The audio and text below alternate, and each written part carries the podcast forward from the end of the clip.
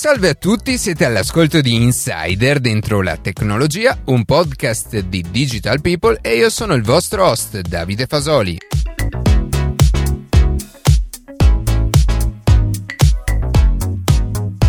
In questo episodio parleremo di deepfake, una tecnologia basata sull'intelligenza artificiale che rappresenta allo stesso tempo un pericolo ma anche una grande opportunità per il mondo multimediale. Prima di passare alle notizie che più ci hanno colpito questa settimana, vi ricordo che potete seguirci su Instagram a chiocciola dentro la tecnologia, iscrivervi alla newsletter e ascoltare un nuovo episodio ogni sabato mattina su Spotify, Apple Podcast, Google Podcast oppure direttamente sul nostro sito.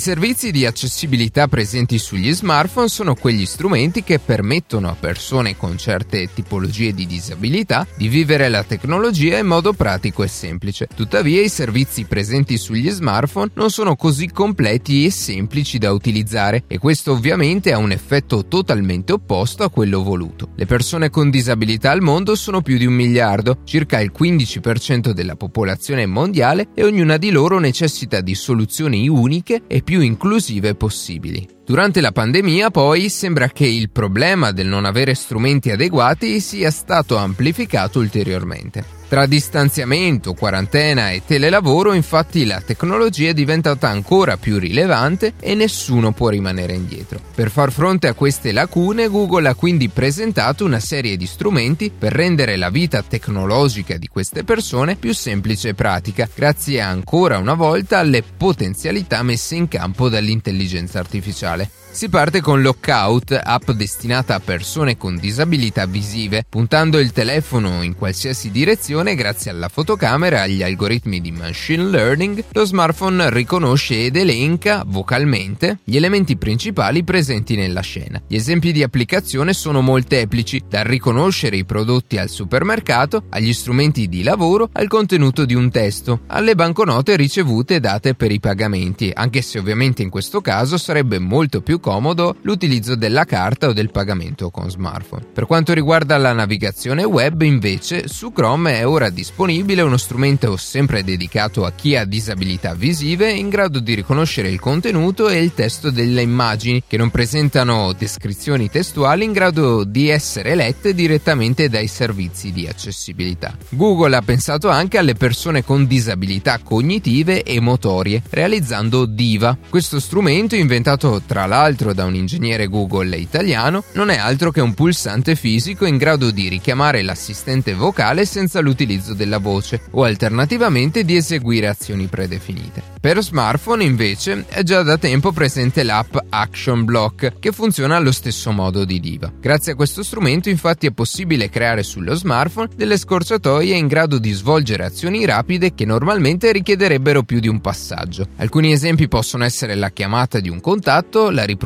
di un video o la gestione della casa intelligente con luci o altri dispositivi smart integrati con Google Home. Infine, da una collaborazione con Toby Dynavox, Google ha annunciato delle integrazioni con la comunicazione aumentativa alternativa e lo Snap Core First. Si tratta di un dispositivo dedicato a chi ha difficoltà cognitive e fonetiche, dove sono presenti una serie di pulsanti e simboli per la comunicazione e per creare così frasi più o meno complesse iOS. L'assistente Google ora supporta questo tipo di comunicazione, rendendo così più semplice impartire i classici comandi come gestire i dispositivi smart. Strumenti dunque utili ma che sono solo il primo passo verso la realizzazione di una tecnologia più inclusiva in grado di stare al passo con tutti e di adattarsi per creare una società più equa. Il Ministero dell'Innovazione Tecnologica e della Digitalizzazione ha introdotto un nuovo metodo per attivare SPID, il sistema pubblico di identità digitale, che si aggiunge a quelli preesistenti. Quindi oltre all'attivazione di persona negli uffici del gestore oppure via webcam con un operatore, si aggiunge anche l'attivazione online in video e senza un operatore. Per attivare lo SPID in questo ultimo modo, gli utenti devono innanzitutto registrarsi sul sito di un gestore che ha già attivato la nuova modalità. Dopo essersi iscritti sul sito del gestore, l'utente dovrà produrre un video in cui viene mostrato il documento di identità usato, carta d'identità, patente o passaporto, e la tessera sanitaria oppure il codice fiscale. Durante il video è necessario leggere il codice ricevuto via sms o tramite una delle app dei gestori di identità. Infine, per concludere l'operazione bisogna effettuare un bonifico da un conto italiano intestato all'utente per cui bisogna attivare lo SPID, specificando nella causale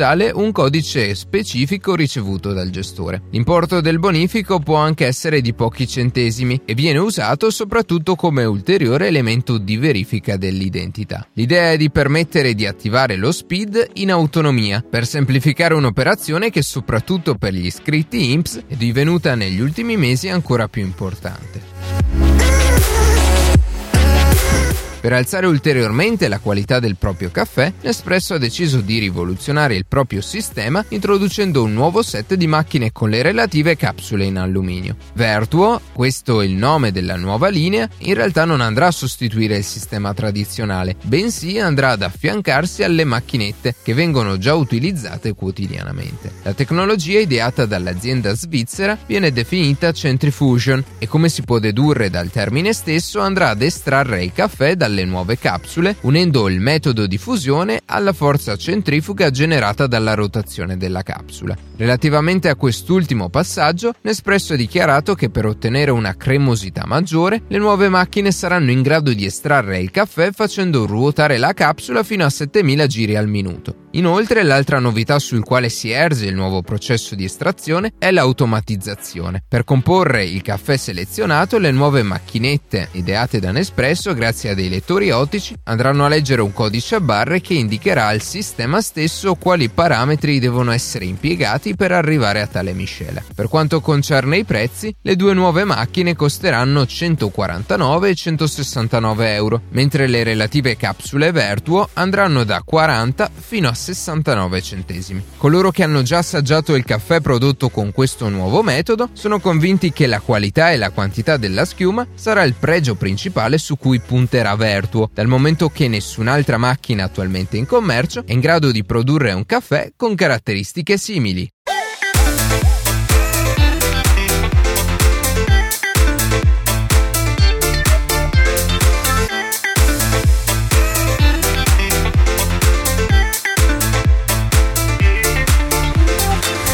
I deepfake sono un tema molto delicato di cui ultimamente si sente sempre più parlare, ma di cui ancora molte persone ignorano da una parte le potenzialità, ma dall'altra anche l'enorme pericolosità che questa tecnologia porta con sé. Ma che cosa sono i deepfake? Come funzionano? E perché saranno sempre più oggetto di discussione in futuro? Andiamo con ordine. Normalmente i cosiddetti fake non sono altro che immagini o video non originali, in cui vari elementi vengono modificati. Un esempio possono essere scene di un film realizzate in computer grafica o attori il cui volto viene modificato, invecchiato o sostituito con un altro. Per realizzare un risultato il più realistico possibile, ovviamente servono le conoscenze e gli strumenti adatti ed è proprio qui che si inseriscono i deepfake. Grazie al deep learning, una delle sottocategorie dell'intelligenza artificiale, si possono infatti ottenere dei risultati simili a quelli professionali a basso costo e con un semplice computer. A fare il per così dire lavoro sporco, infatti sarà proprio l'intelligenza artificiale che presi un video base e una serie di immagini andrà a sostituire il volto del soggetto con qualsiasi altro volto noi vogliamo. Perché il risultato sia quantomeno discreto, ovviamente c'è un prezzo da pagare. Come tutte le applicazioni dell'intelligenza artificiale, è necessario che il computer impari cosa deve fare e per fare ciò sono necessari grandi quantità di dati. Più dati forniremo, più il deep learning sarà preciso nel riconoscere i soggetti e distinguerli, per esempio da altri elementi cosiddetti di rumore come lo sfondo. Non soltanto i video poi, ma anche dal punto di vista audio esistono dei software sempre basati sul deep learning in grado di imitare persino la voce del soggetto bersaglio in seguito a un adeguato apprendimento da parte del computer. A livello pratico, però, per realizzare un buon deepfake, il video che farà da base non deve essere troppo articolato o movimentato e sarà necessario avere un buon numero di fotografie del soggetto da sostituire, possibilmente simili, con sguardi neutri e da diverse angolazioni manipolazioni. Ad oggi poi la risoluzione dei video prodotti non è molto elevata, proprio per mascherare alcune imperfezioni o dettagli che potrebbero far riconoscere subito la contraffazione. Queste particolari condizioni fanno in modo che attori, politici e personaggi pubblici in generale dunque siano i principali protagonisti di questi video, in quanto sono disponibili su internet migliaia di loro fotografie adatte proprio a tale scopo. E non è un caso quindi che i primi video deepfake siano stati proprio dei contenuti pornografici con protagonisti attori o attrici di Hollywood, ovviamente senza alcun consenso da parte di questi, che si sono trovati a combattere contro video diffamatori e pericolosi per la propria immagine. E proprio qui iniziano i problemi che porta con sé questa tecnologia. Molto spesso i video realizzati in deepfake sono innocui e creati per ridere. Ne è un esempio chi ha sostituito tutti i personaggi di una scena del film Il Signore degli Anelli con il volto di Nicolas Cage o chi ha realizzato dei video parodistici in cui politici fanno affermazioni ridicole e palesemente false. Tuttavia, proprio in ambito politico, un video falso può fare da supporto a migliaia di fake news, rendendole sempre più credibili e manipolando così l'opinione di una grande fetta della popolazione che ripone enorme fiducia nei contributi video e magari distrattamente non si accorge dei piccoli dettagli che possono far riconoscere un deepfake da un contenuto originale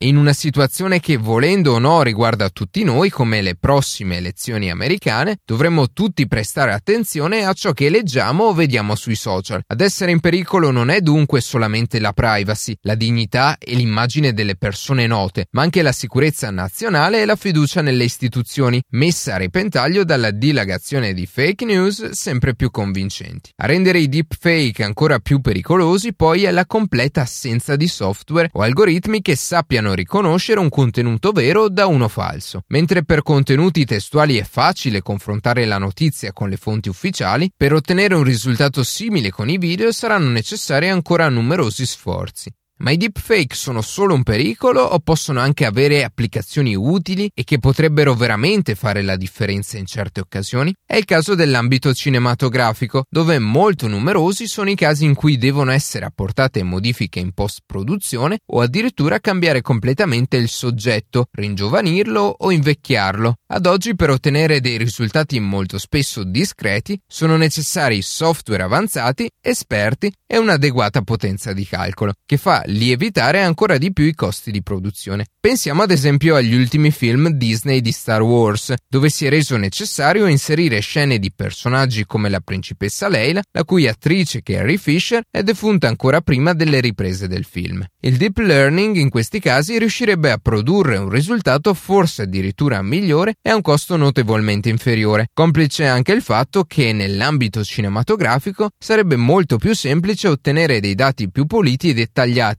in grado di permettere all'intelligenza artificiale di dare il meglio di sé. E la stessa Disney sta investendo molto su questa tecnologia, migliorando l'algoritmo Deepfake Lab e ottenendo un salto di qualità notevole nella risoluzione e nella qualità dei fotogrammi. Notizia che fra l'altro avevamo approfondito nella puntata You First, la coda di venta digitale e che vi invitiamo a recuperare appena avete finito questa puntata. Per ora i deepfake sono ancora abbastanza riconoscibili da certi dettagli, una bassa risoluzione, alcuni movimenti naturali, sfuocature o imperfezioni soprattutto ai bordi del viso o attorno agli occhi dovrebbero allarmarci a diffidare di ciò che stiamo guardando. Non è da escludere però che nel giro di qualche anno la tecnologia migliori ulteriormente con software di machine learning sempre più avanzati e che rendano i risultati ad occhio nudo irriconoscibili da contenuti autentici. In questo caso sarà sempre più necessario l'intervento di regolamentazioni apposite e la realizzazione di sistemi in grado di riconoscere la veridicità dei contenuti e ovviamente anche in questo caso l'intelligenza artificiale sarà fondamentale per combattere se stessa. Nel frattempo è nostro dovere rimanere sempre informati e controllare più volte e da più fonti i contenuti in cui ci imbattiamo, prima di condividerli e di mettere in potenziale pericolo la nostra libertà.